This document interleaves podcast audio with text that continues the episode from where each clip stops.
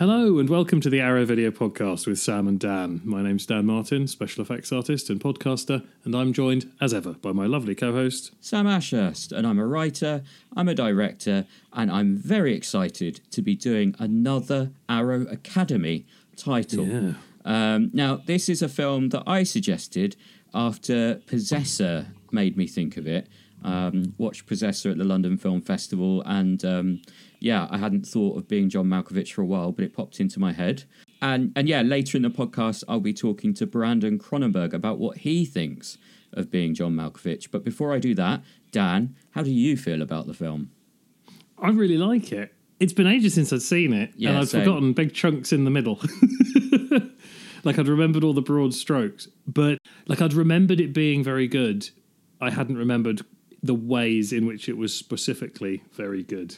Yeah, it's just a really neatly, it's like it's incredibly well written, and just yeah, very satisfying.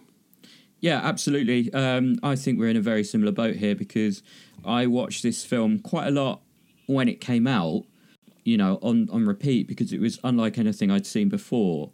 Yeah. Um, but I haven't really watched it since, and, and like you, I'd actually forgot, I hadn't forgotten the middle as much, but I'd forgotten how much build up there was and kind of how weird the world is before we get to the premise. And it actually takes a little longer to get to the premise than you'd expect in a traditional script. It's around 28 minutes in, which is around six to eight minutes after it should arrive, depending on which script writing book you've been reading. But obviously, this, this is not this has not been made according to the rules of Save the Cat. Um, it is not a typical script, uh, but as you say, Dan, it is an amazing script. It's just beautifully written. Yeah, I mean, I think that's the that's the amazing thing about it is that there were a lot of people read it and said it was amazing, and a lot of people said you're never going to be able to make this. And then eventually the stars aligned, and I'm very glad they did because it's it's excellent. But it is it's it's less unique now because it's had such a big influence on what came after it. But at the time, it was like yeah, like you said, like nothing I'd seen. Yeah, I, I, this is another one of those discs similar to Withnail and I, where the soul of the project is really captured in the extras, if that makes sense.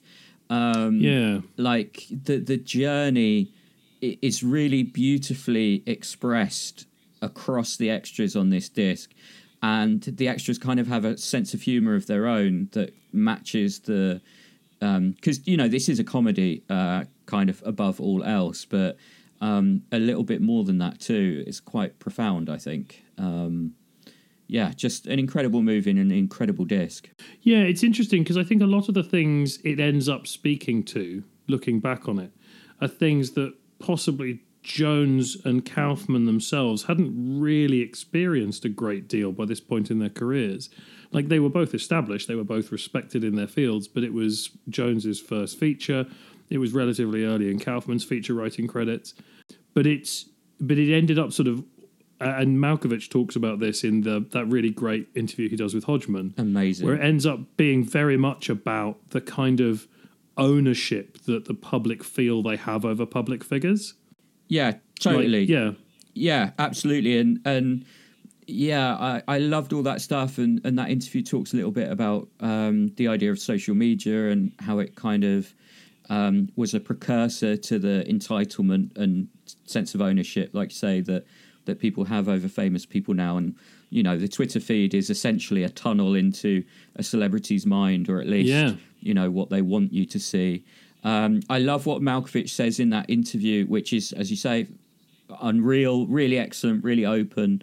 I loved it so much, but I especially loved what he said. It's almost a throwaway comment, but he said that fans, like fans, are people that probably like true fans are people that probably wouldn't come up and say hello.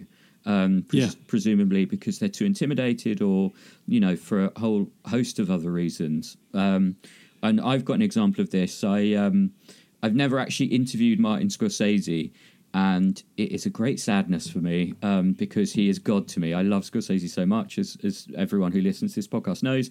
Um, uh, but a few years ago, I walked past him in New York.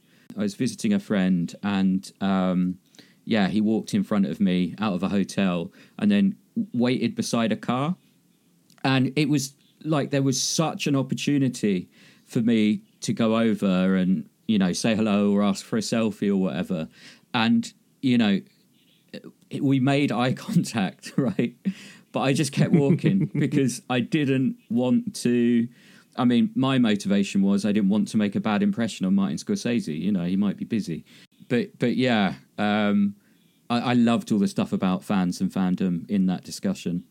Yeah, it's it's really interesting because it kind of doubles up with that the idea that a lot of the assumptions about the life of a celebrity are kind of false because we only know about the external version of them, the bit that, that the outside can see.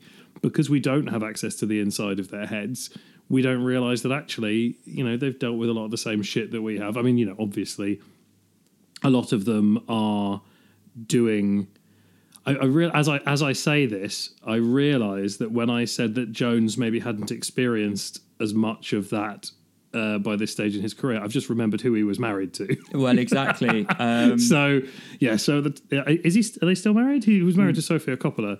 yeah, At so the time, so no, they're not married anymore. In fact, I think she calls it her practice marriage. Um, yeah, and and he actually um, he proposed to her the day before she started shooting the Virgin Suicides. Um, Oh, wow. Which, which is obviously another amazing movie released in 1999. And I would like to get onto 1999 as a, a kind of amazing cinematic year. But yeah, there's that lovely bit in the interview, isn't there, where Malkovich is talking about Francis Ford Coppola bigging up Spike Jonze and saying we'll all be working for him one day. yeah, Um, and, you know, uh, knowing that he was kind of a, a father in law to be at that point makes it kind of doubly sweet, I think. Um, but yeah, you were saying that he had experienced fame, and like he made music videos, and I think he, he did stuff. Um, he did the Daft, the amazing Daft Punk video, didn't he? What else had he done? I think Well, some were- stuff with were- the Beastie Boys. Is that right? yeah. He'd done Beastie Boys. Uh, I assume he'd done Bjork by this point because him and Gondry were interview- introduced via Bjork. So yeah, he'd certainly he'd certainly been a lot closer to that world of like big celebrity than most people. But yeah, like uh, before I say the next bit, I realize we haven't addressed the storyline, and while it is one of the bigger titles we've talked about, there are, as we have discussed in the past, always possibly people who haven't seen these things. So Yes. shall we cover the? Yes, Dan. Please tell me the story of being John Malkovich as best you can. Being John Malkovich is a heavily camouflaged meta film about the struggle of an artist in a very niche art space, realizing that he can hijack an artist in a slightly less niche art space by way of a very peculiar tunnel that he discovers in a very peculiar office that gives him or anyone who travels down it 15 minutes in the surprisingly mundane life of John Malkovich as a spectator from inside his head. Yeah, and the 15 minutes thing is obviously quite important, isn't it? Yeah, absolutely. It's well, I- I mean, aside from the 15 minutes of fame Yeah. thing, which is a, a nice uh, a nice touch. Yeah. Yeah, there's there's a there's a time limit at the beginning that needs to be overcome if uh, if desires are to be met. Yeah. It's I mean, yeah, it's it, it's just if you haven't seen it, if this is kind of your first kind of experience of hearing about it, then um, we're we're not going to spoil it. Don't worry, but um, you really really should get this disc. It's one of the best things Arrow's ever released um, in terms of the whole package. But yeah, I I just think it, it's really. I was expecting it to feel more dated, to be honest, but it's not in in a very kind of strange way. It, it not only did it kind of uh, foresee social media. It's also quite a lot of meme culture in there, isn't there? Um, like Malkovich becomes a meme that spreads. Yeah, yeah. I guess I, I think the the thing that stops it feeling dated is that it doesn't really care about fashion. Like, Yeah. there's not, it's not about style at any point. Everyone's very bland, very beige in their um, in their get up, and as a result, it becomes slightly timeless in its aesthetic. Absolutely. And I, I think kind of culturally it's quite interesting as well. Um, I really, on this watch, I loved the stuff with Lottie, um, Cameron Diaz's character. Um, Yeah. The moment after she first comes out of um, the the experience um, and talks about how she feels like herself as John Malkovich and kind of realizing that she's transsexual. Now, I know some of that is played as a joke, but I actually think it's a relatively advanced take on gender identity for the time. Cameron Diaz plays the thrill of the experience really, really well um, in that car journey on the way back. It feels really positive. Uh, and it's important to remember this was released in the same year as The Matrix, which was made before the Wachowskis had fully found their true identities. Um, and, and that film feels like it's exploring some of the same themes of identity as being John Malkovich, you know, in a, in a different way. But yeah, I just love all the stuff with Maxine and Lottie. It's really great. And a lot of trans narratives had unhappy endings at this time like Boys Don't Cry was also released in 1999.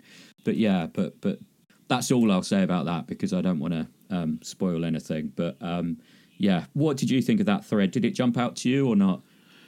Yeah, I mean, it's definitely present. I think an, an interesting. I hadn't thought about it in comparison to the Matrix, and it's their interesting companion pieces insofar as the Matrix is about discovering that an external force has imposed uh, a, uh, a world upon you, a life upon you. Mm. Whereas this, and it's only a comparatively small part of being John Malkovich, but but this is about discovering that there are other options out there.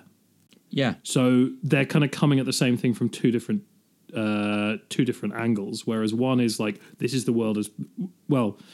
It's different, but they ultimately boil down to this is the world as presented, and yet there is more.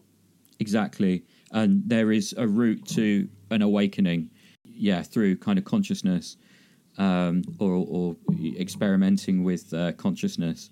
Yeah, I, I don't know. I just think 1999 in general was a year when kind of small personal stories went big and directors took wild left turns. And there were just so many stories, like being John Malkovich, that were uh, unlike anything outside of maybe literature um, or if they were familiar, like you know, The Matrix, they were putting some new twist onto genre. You know, stuff like Magnolia, Fight Club, um, The Straight Story, Eyes Wide Shut, Rushmore to a certain extent. Yeah, it was just a really interesting year for original stories that took audiences on a journey that, that they hadn't necessarily experienced before.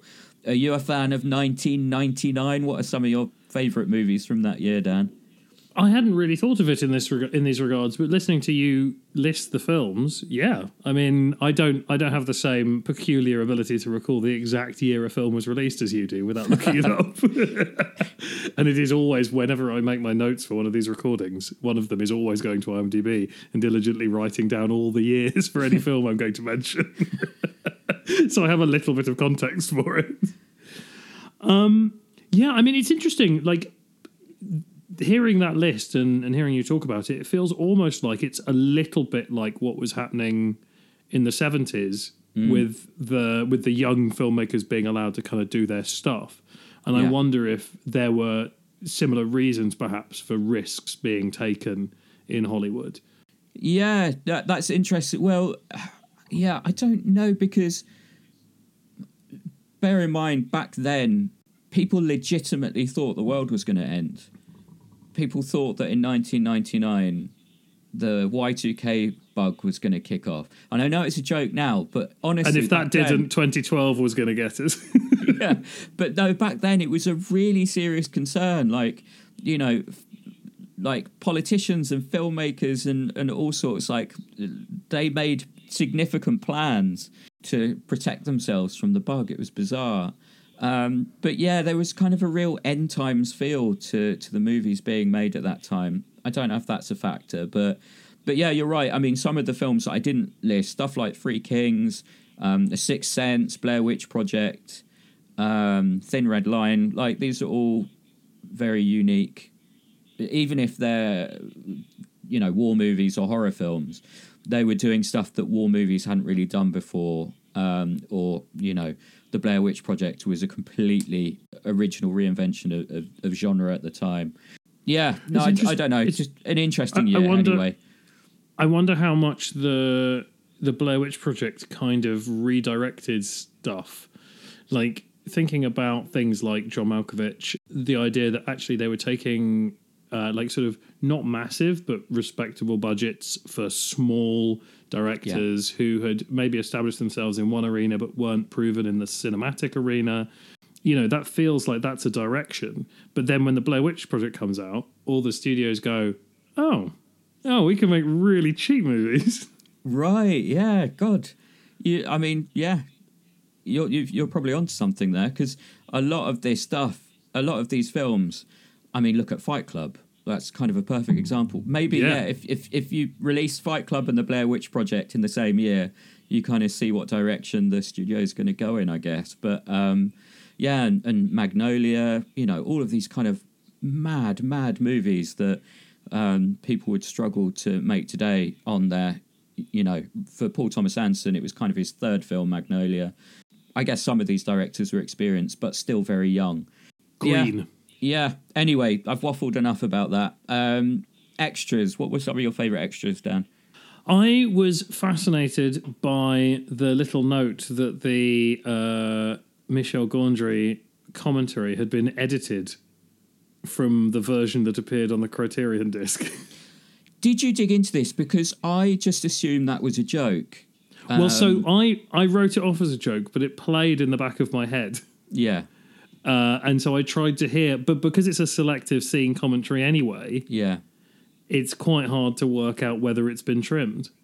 But you know, there's so many like uh, let's fuck with them ideas. Ex- exactly. It it feels like that's that's them fucking with you, and like the whole tone of um, uh, of that commentary is just amazing. Like the fact that he's pissed off that um, he says he's been tricked into doing it. Like you know, He's like, how Yeah. he didn't make this movie. You know, why is he talking about it? Um, but there's still like it, it's interesting hearing about his friendship and stuff um, with Spike Jonze. Um, yeah, it's a it's a funny commentary and definitely worth listening to.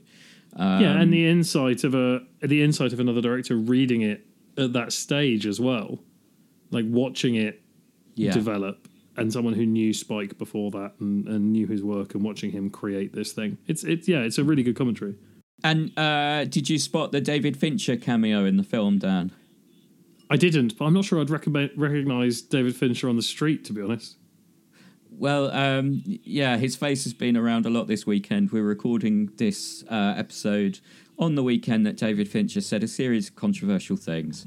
Uh, you know, the stuff about Orson Welles, um, you know, being the master of his own uh, demise artistically uh, because uh, he's a bit too up himself. He also said that Joker, um, I think, is insulting to the mentally ill, something like that. Um, and he also said that he's going to do a mini series about cancel culture. Um, and all of this, all of this made social media very ha- unhappy this weekend. So I've seen his face quite a lot on social media, but um, yeah, it, it's quite a funny cameo. He he basically plays like an art critic and talks about Mal- Malkovich being a technical genius, which is obviously something that people say about Fincher. Um, so yeah, keep an eye out for it, Arrowhead, when you're watching it again. Um, this was the first time I'd noticed it. So um, on Can you tell us where it is, or are you going to leave it for people to figure out? It, it's basically it, it's it's part of the kind of montage that comes later on in the film. That's all I'll say. Um, Near Sean Penn. Yeah, exactly. Near Sean, Sean Penn and Brad Pitt pops up briefly as well. Um, with Jennifer Aniston on his arm. Yes, yes. Oh man, I, I just I really really loved revisiting this, and um, yeah, if you're like us and you haven't seen it for a while, again, I really recommend buying it because it's there's something about this film. I'm not sure if it's the narrative or, or what, but you forgot elements of it. I forgot elements of it, and John Hodgman comments on Yes. blocking stuff out. Like there's a whole Get Out subplot that I completely forgotten about. Like there's one moment that's just so Get Out. I would But I would go so far as to say that really that is bizarre. More than feel more than a subplot, but yeah. What, what you you think? Well, oh okay, yeah, yeah. But no, I I I, I would argue that. Oh yeah, that's a good point.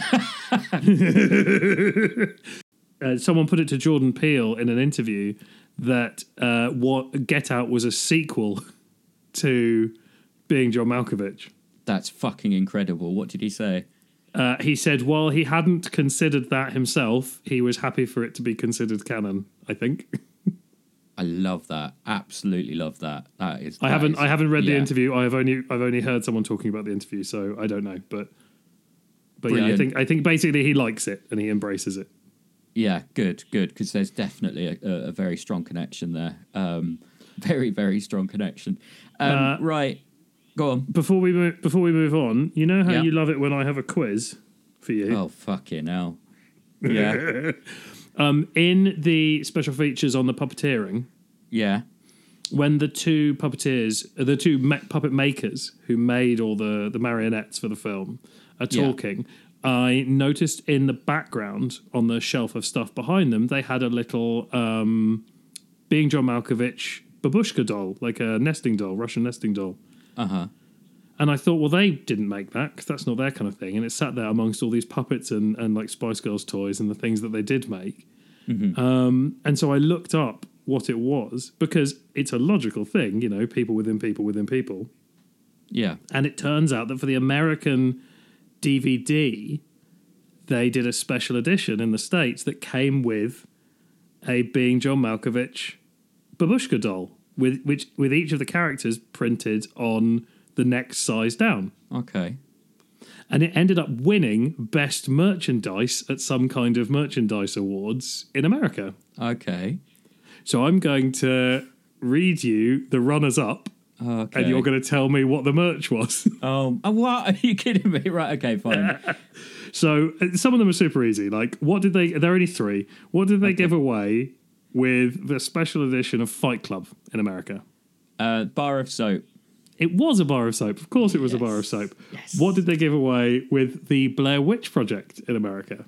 like a, the the sticky figure, the the thing they hang up, the stick. Exactly, a Yeah. little stick man. Exactly. And what did they give away with the special edition of American Pie in America?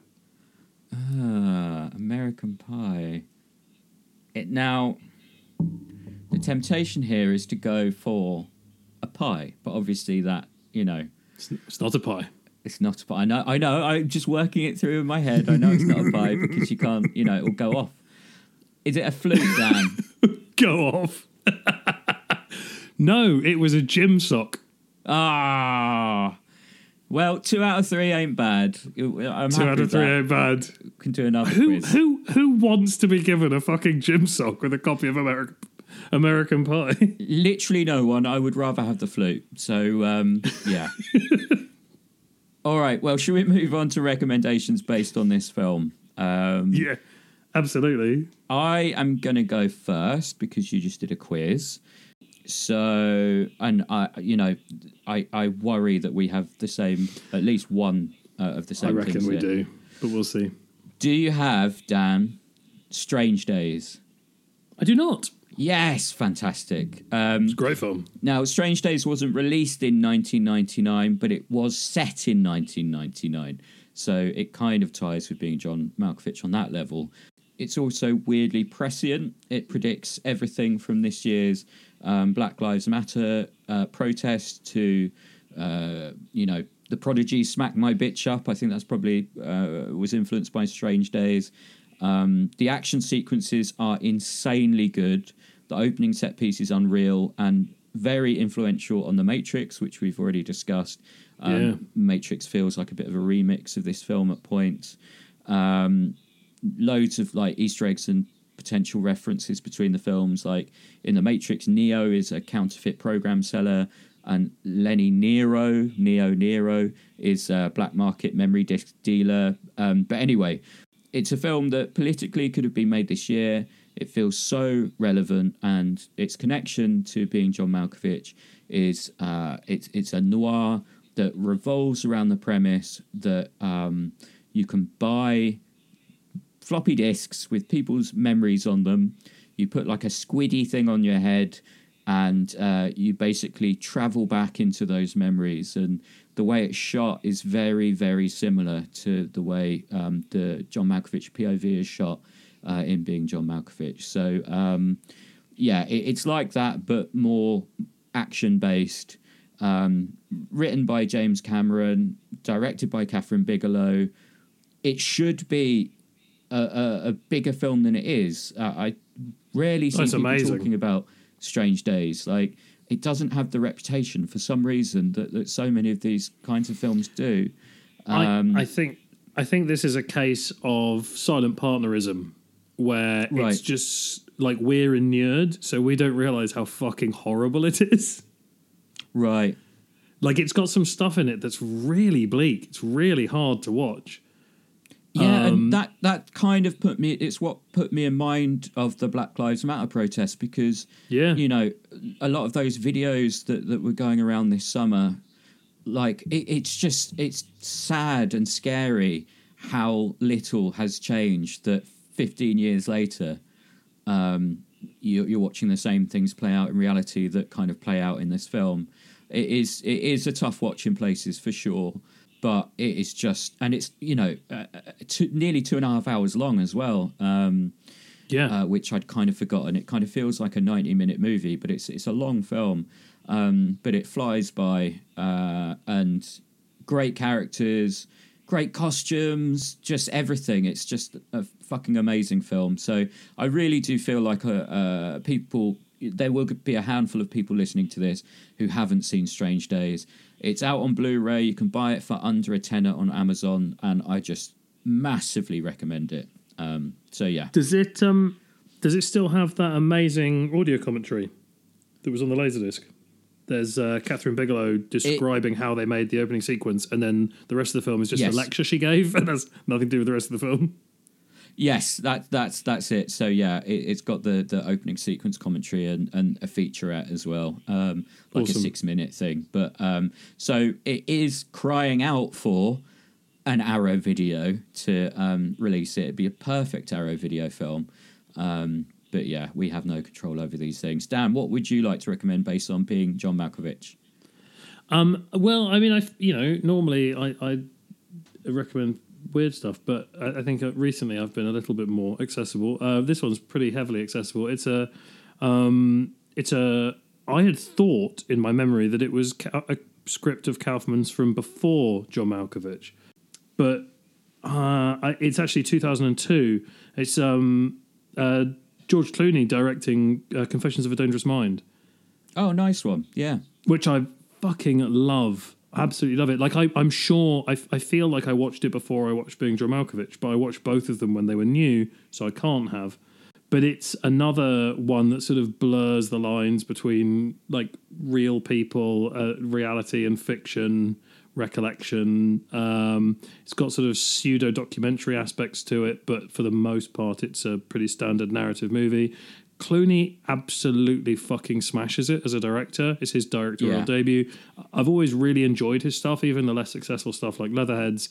But like Ides of March, uh, like his output in general is very, very good. There are two camera tricks, like technical things, like little showpieces in Confessions of a Dangerous Mind, which are absolutely fucking beautiful. Um, and they are made only better by the fact that to be able to do one of them, they couldn't afford a piece of camera kit for it. But where they were filming, which I think was in Eastern Europe, was next to where they just finished filming Pluto Nash, that awful Eddie Murphy movie. You take that So- back. Uh, I cried. I cried at Pluto Nash. There you go. Yeah, I got sent a review copy of it. I was still writing for magazines at the time, and uh, and I came home from the pub on a Friday night, very very drunk, and I put on Pluto Nash, and I was too drunk to reach the remote control to turn it off, and I actually cried because I couldn't make the film stop. You see, it's an emotional roller coaster. Put that on the poster. Brilliant. But yeah, they stole carry a piece of camera equipment from Pluto Nash to be able to shoot stuff in Confessions of a Dangerous Mind. They climbed over the a fence at the lot, this Eastern European movie lot, and stole a piece of camera equipment. Fantastic. Fantastic. Love it. Yeah, no, Yeah. great recommendation. Great movie. My one, my next recommendation, based on the, being John Malkovich, is Antkind. Now, this is a book, not a film, um, but it revolves around a puppet obsessed loser featuring real life famous people, which sounds familiar, doesn't it? It's Charlie Kaufman's debut novel. It's hilarious. It offended Mark Kermode, which is also a little bit hilarious. Sorry, Mark. I'm sure I would have reacted in exactly the same way if. Uh, Is Mark in it? Yeah, he's in it. He's in it. Oh wow. Yeah. I mean, it's cl- it's a tongue in cheek. Ref- it's quite bitter. The reference. There's a lot of. um, it's just a very strange book, Dan. It's it's about a um, a, a film critic who um, finds this incredible, super long, like days long movie. This super rare movie that apparently uh, changes the world and changes his consciousness and all of this. But then, unfortunately, it gets burnt into pieces. It's a puppet movie. And so he gets obsessed with the idea of trying to recreate it. Um, and you get his thoughts on culture and on um, various real life film figures and also some made up um, film figures. Uh, and yeah, it's kind of a satire of lots of different things, um, including um, hollow virtue signaling. Yeah, it's a weird book, but I loved it. uh, it's one of my books of the year. Um, so, yeah, just basically imagine being John Malkovich with uh, a, a runtime that lasts a month. And that's basically this book. Um, so yeah, if that sounds appealing to you, and once again, sorry, Mark Kermode, I'm I'm only joking that, or making light of the fact that it offended you. I'm sorry if it genuinely hurt your feelings. Uh, yeah, yeah I, I love I love that you think that Mark uses any of his valuable time to listen to this podcast. Well, he took some of his valuable time to read the book and tweet about it, so you never know. You never know where he might get insulted, and I certainly don't want to insult Mark Kermode. Um, Yeah, you know, we're not he's- Charlie he's Kaufman, though, are we? Man. Um, huh? I missed that. We're What was not that? Charlie Kaufman. That's true. That's true. But we do have the best podcast um, available on iTunes. Please do review us. Please do rate us. Please do share us with your friends. But just don't send it to Mark Kermode. All right, good. Dan, what's next from you? Well, I was uh, originally my my top choice for this slot was going to be David O. Russell's uh, Three Kings. Oh, nice. Um, because it's fucking amazing. Yeah, yeah. Uh, and it's got uh, Spike Jonze in it. Yeah. Um, and obviously Clooney, who directed Dangerous Mind. I, I, I kind of wonder if they were talking and on set, and Jonze was like, "You gotta fucking meet my friend Charlie. He's an amazing writer, especially for a date for a first time director." but I'm not going to recommend that because you mentioned it in the podcast earlier. So I'm Oh, going to sorry, go to my backup. No, it's fine. It's all right. Which is Legend of the Sacred Stone, which is an all marionette martial arts film from 2000. Thank God I mentioned Three Kings then, because this is a wonderful recommendation. Um, please talk talk about this perfect film. Uh, I- mean, fuck, man. I've only got it on VHS. I've not seen it for absolutely years. Uh, I was watching Malkovich and I thought I want to revisit Sacred Stone. Actually, what what I was doing was I was watching the interview with the marionette artist who takes himself very seriously on uh, on the disc, and I thought I want to rewatch Legend of the Sacred Stone because he was, yeah, he was he was being a, a, a pretty traditional puppeteer in how he was talking about how important what he does is. um, but yeah, Legend of the Sacred Stone is absolutely beautiful. I, I, I don't really know how to. It's directed by a chap called Chris Huang. It's literally the only thing he did, uh, or at least it's the only thing on IMDb that he did. Uh, IMDb is not great with Asian cinema, but it's it, it's literally just a like a massive, epic scale martial arts film um, about trying to stop some demons from getting a magic rock. Uh, but it's all done with marionettes and it's got all the sort of like the magic wuxia stuff that you love from the more fantasy end of the Shaw Brothers, but with puppets. Yeah, exactly. Um, just imagine the Dark Crystal meets Shaw Brothers, and, and that's basically the film. It's fucking Yes, that is- fantastic. That's exactly right. So yeah, wonderful recommendation. Watch that above anything else we mention. I have no idea where you'll find it. well, you know, li- like say, sidestep to the left, sidestep to the right, knock on wood five times, and it will appear in your hand. Um, as we said last time, this is how you find Dan's films. You have to embark on a magic journey. Um, you do not have to embark on a magic journey to watch the first recommendation from the past couple of weeks from me. Uh, that is the new Criterion release of The New World, which is out, I think it's out on December the 14th. Now, this is a stunning three disc release of one of my favourite Malick movies.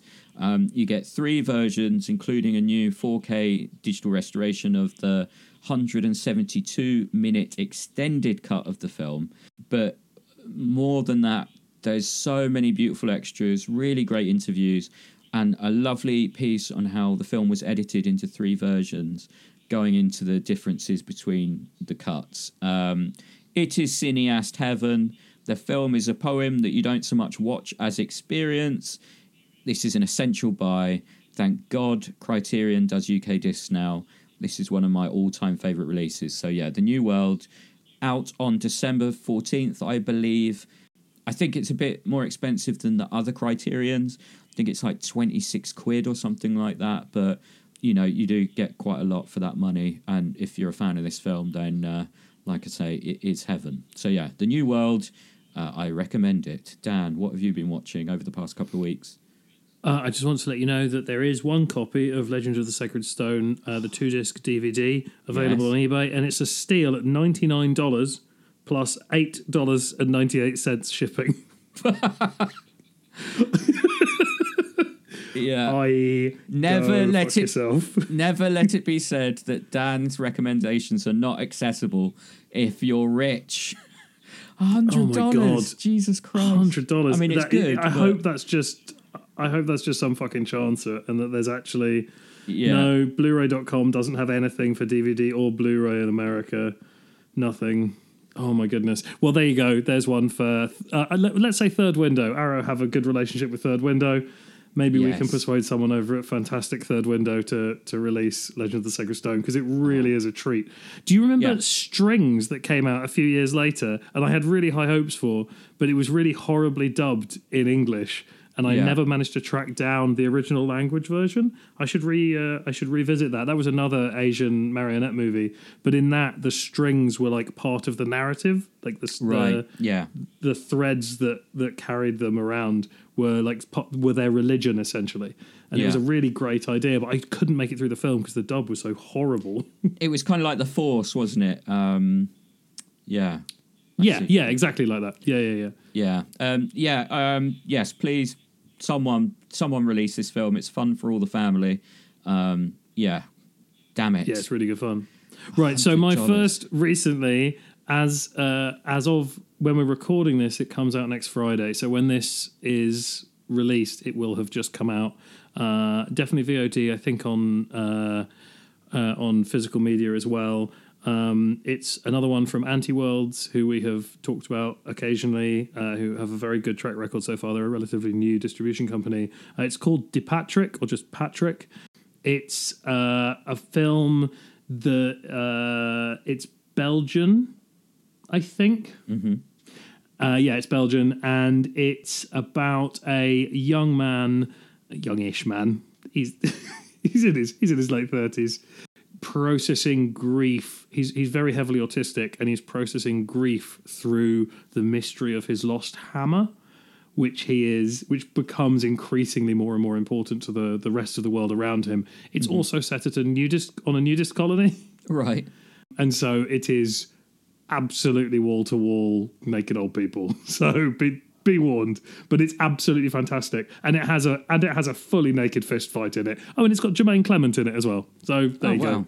I mean, lots of lots of reasons to watch that one. Okay, cool. I'll I'll see if I can um, get a link to that from Zoe. Sounds very interesting. Yeah, it's fantastic. Um, brilliant. Um, well, my uh, final recommendation is Storyville. Pepe the Frog feels good, man. Now, I saw this Yeah. at Fantasia when it was just feels good, man. Um, but this is probably my favorite documentary of the year. So I'm really, really happy that Storyville picked it up and have made it available uh, on uh, the BBC iPlayer. Um, it, it's incredible and probably more of a comfort viewing experience now. Trump is uh, about to be kicked out of the White House um, because it's about how a stoner comic character became an icon for the alt right and may have helped guide uh, Trump to the presidency. And it tracks the creator's journey as he watches his really sweet creation slip through his fingers and onto the pages of the Anti Defamation League as a hate symbol. It's an amazing story, and, and you know, not as feel bad as you'd think. Um, I won't spoil it, but it's very powerful and it actually made me cry and, and not because I couldn't turn it off but because it, it's uh, quite a moving story. Um, it's on iPlayer for the next 11 months which is magnificent. Uh, but I would recommend watching it before you compile your best of the year lists because there's a chance it will pop up on there. Yeah so Storyville Pepe the Frog Feels Good Man otherwise known as Feels Good Man I highly, highly recommend it. One of the films of the year. Nice, nice. My next one is currently only available on Korean disc. It comes out in America on December the 5th on Blu ray. Awesome. Uh, it's available for pre order at the moment. I cannot recommend it highly enough. It's called Beasts Clawing at Straws. What a title. Um, yeah, oh my God, man. It's like, imagine. So, do you remember a girl, a gun, and a noodle shop? yes. Yeah. So this is now the most Coen Brothers Asian film. Oh wow! Okay, excellent. It's a an ensemble cast noir that follows a bag of money that has been obtained somehow. You don't know how. At the beginning of the movie, the movie starts with a low, uh, a, like a, a low steady cam shot following a Louis Vuitton bag through um, a private member's like gymnasium being stuffed into a locker and then the movie splits apart and it's about all these different characters and their potential relationships to it and how they all tie together is kind of the the real mystery of the film. It is quintessentially korean in its uh, refusal to be one genre at any given time. It's dark and it's funny and it's got pathos and it's the tension in it is absolutely astonishing. It can turn on a dime with how like stressed it can make you as its audience. It's super satisfying by the end. It's really light on the melodrama. I'd say it's one of the more accessible uh, of the of the Korean films. I know that you and I, Sam, are, are, happy to wade through a lot of the stuff that's maybe less accessible to Western audiences. Yeah. But I think that this one is actually very, very, um, uh, very open to uh, to a to a Western audience yeah, I don't really want to say much more about it, but it's it's absolutely brilliant. Excellent. That's definitely one for my list. Fantastic. And is that a 2020 release or? Yes. Yeah. Yeah. Yeah. December 5th. Fantastic.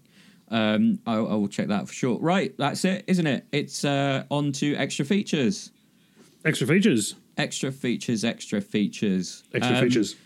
Now, I was going to have a couple of LFF interviews this fortnight, but I think I'm going to push them to next time because we got quite a lengthy chat with Brandon Cronenberg to play this week, and lovely um, it does directly tie to being John Malkovich um, because there is some crossover between Possessor and being John Malkovich, and even a little bit with Brandon's first film, Antiviral. Um, yeah. And the reason we're talking about uh, Possessor is that it is out this Friday on VOD. Um, obviously, the lockdown, everything changed the release plans for that, but you will be able to watch it uh, this Friday as this episode goes up. But the, the 27th of November is, is basically when it's going to be available. So, whenever you're listening to this, that's when it's available. Um, anyway, I'm waffling. Um, I asked Brandon if he was a fan of being John Malkovich and it turns out he is, but perhaps not for the reasons you'd expect. Have a little listen to Brandon. Yeah, uh, I, have finally seen the film. Obviously, Grim showed me um, some footage on his phone at, at Cannes last year. He he's just an incredible talent and such a lovely person. I saw the Flesh Trench, for example, and yeah. yeah, I was just so like overwhelmed by it, and I was so excited for it. And now I've finally seen it, and it is incredible. You must be so proud and so happy to have it finally in front of audiences. Absolutely. I'm, I'm con- also very confused that we actually got to make it and that it's finished. it was a pretty long process, so it seems. uh, like some sort of weird dream just to actually have the film uh, done at this point. Can you talk a little bit about your relationship with him and how it's kind of evolved from film to film? Absolutely. I, I mean, I met Karim on Antiviral, actually. He had done Hobo with a Shotgun with the same producers. And so I was looking for a, a cinematographer, and, and, and Niv Fichman, the producer, said, Look, you, you can look at a variety of cinematographers for this, but Karim is really the right one. You, you have to trust me. and, and, I met him, and you know, it was love at first sight, and, and, of course, that was a great experience. And since then, we did some uh, music videos together, and, and, we did a short film, and we developed Possessor together for a very long time. Um, we lived down the street from each other actually for a number of years during development, and so I would go to his house, and we would just experiment with uh, projection feedback and various lenses and gels and, and flares and anything that we could do to deform an, an image and created a, in this sort of collaborative, very practical way, a bank of ideas that we wanted to bring to the film. Mm-hmm. Uh, so I worked very closely with him, and he had a huge influence on, on the work in the field of the film. And, and the film explores ideas of kind of gender identity and fluidity. Um, what are your thoughts on that subject? Was that something that you wanted to explore with Possessor? I mean, it's a it's a big subject which has become, I think, uh, more at the forefront of, of, public consciousness since I wrote the film. Gender exploration, when I was writing it, was more about, in a personal way, how we relate to our bodies and, and our identities. Um, it wasn't really meant to be a political exploration in a way that I think some of that subject matter has become political. Uh, since then. I think if you are making a film about someone living as someone else, then of course having that that difference of gender is important. How do you how are you affected by the experiences of life in someone else's body? How do you have sex in, in the body of, of someone of, a, of, another gender? Uh, there have been some interesting experiments recently uh, that I also found while I was writing, uh, done with VR, where, for instance, um, a man and a woman both have a VR helmet that also has a camera on the front of it, and they mimic each other's motions. They stand there naked and, and uh, do these choreographed movements that make it seem like they're living in the other person's body, so that they can have this kind of uh, empathetic response uh, to to someone of, of, a different gender and know what it's like to experience the, their sort of uh, biology. Um, I was thinking I was thinking about all of that while I was writing the film, but it wasn't it wasn't uh, really a political thing. And uh, we're covering being John Malkovich uh, on this fortnight's podcast.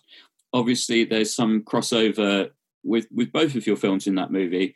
Um, are you a fan of that film, and if so, what makes it special for you? I am a fan, and uh, although I haven't watched it for a long time, it, it did have a huge impact on me. I think less because of the body possession and more uh, those sorts of absurd elements like the the office building that's half a floor. I think that in particular stood out. Just the hilarious filmic world that somehow makes perfect emotional sense but doesn't really make real world sense uh, had a big impact on me obviously Dan Martin is is the co-host of the Arrow Video podcast. Um, can you talk a little bit about what he brought to the project? Um, I'm always amazed by Dan's work, but this is next level from him. Just stunning. I mean, Dan is, uh, I would say, another Karim in, the sense that they're both mad geniuses. They're both fantastic at what they do. They're both encyclopedias of film knowledge. It's incredible to get them in a room together because they just will not shut up, and it's, it's an absolute delight.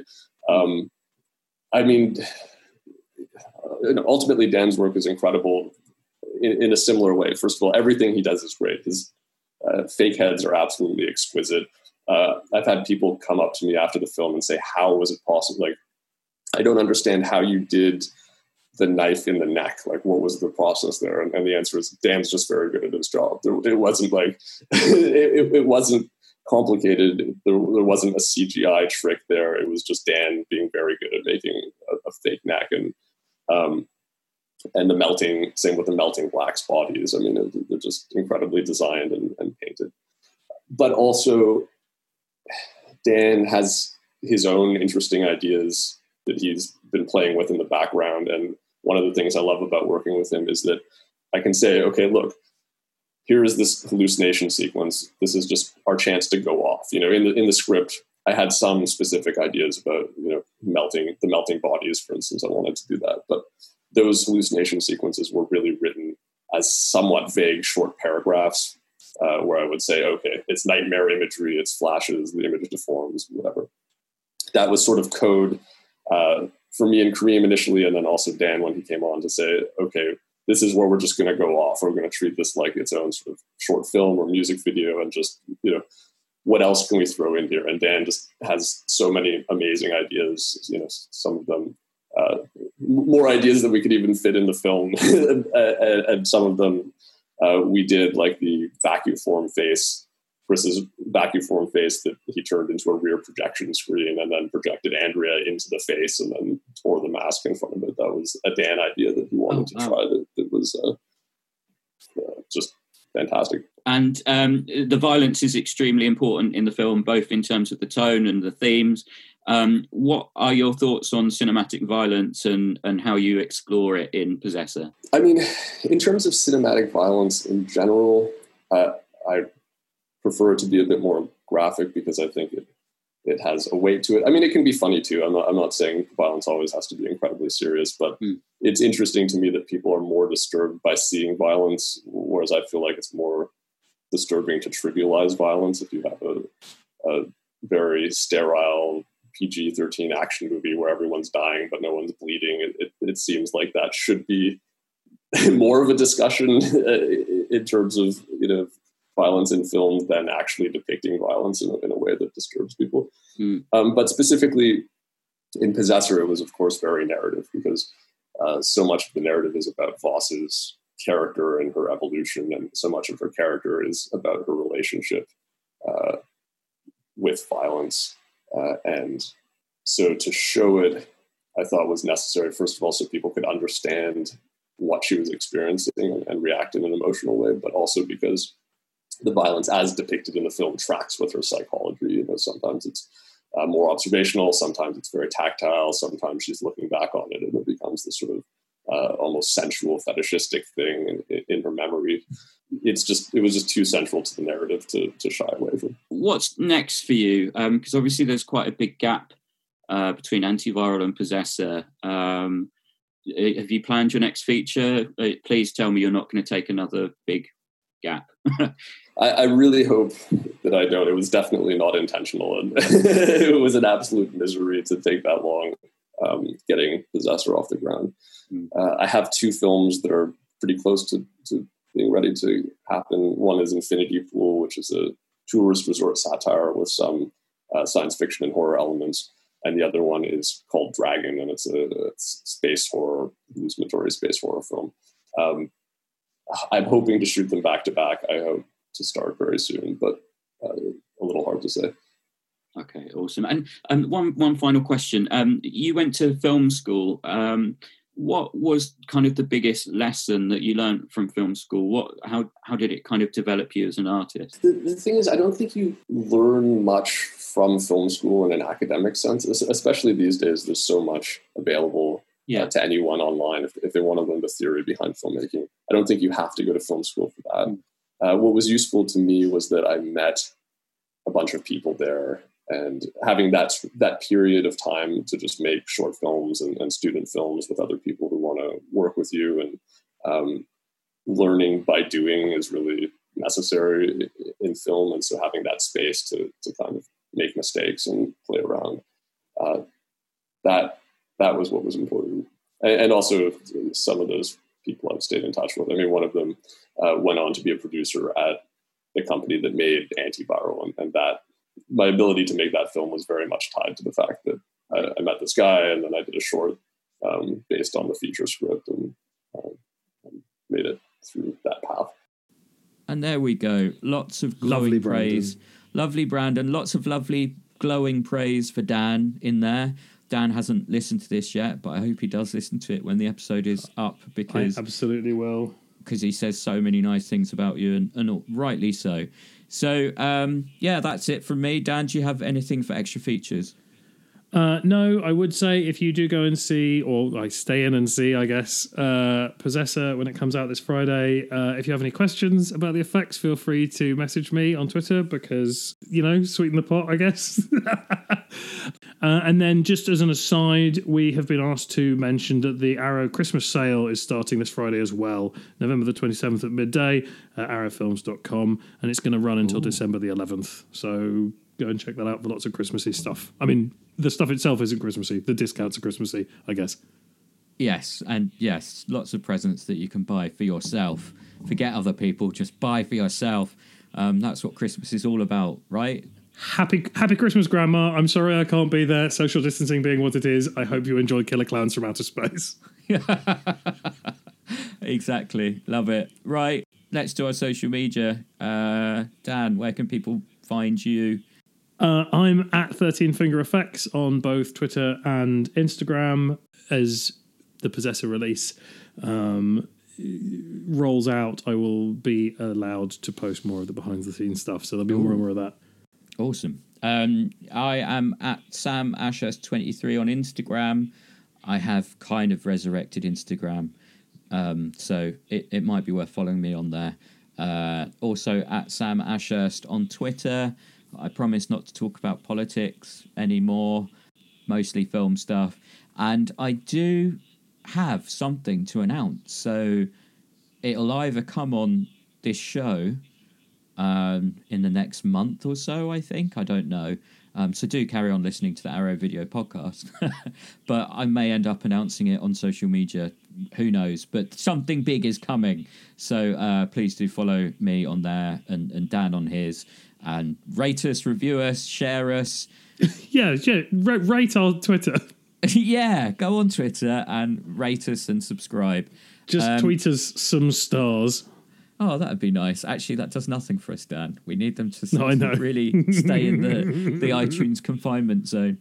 Um, but yeah, uh, thank you so much Oh, for listening. be- before before we go, I just wanted to say Yeah? uh, it wasn't something that we were asked to mention, but I noticed on social media today that Arrow have obviously got into a collaboration with AGFA.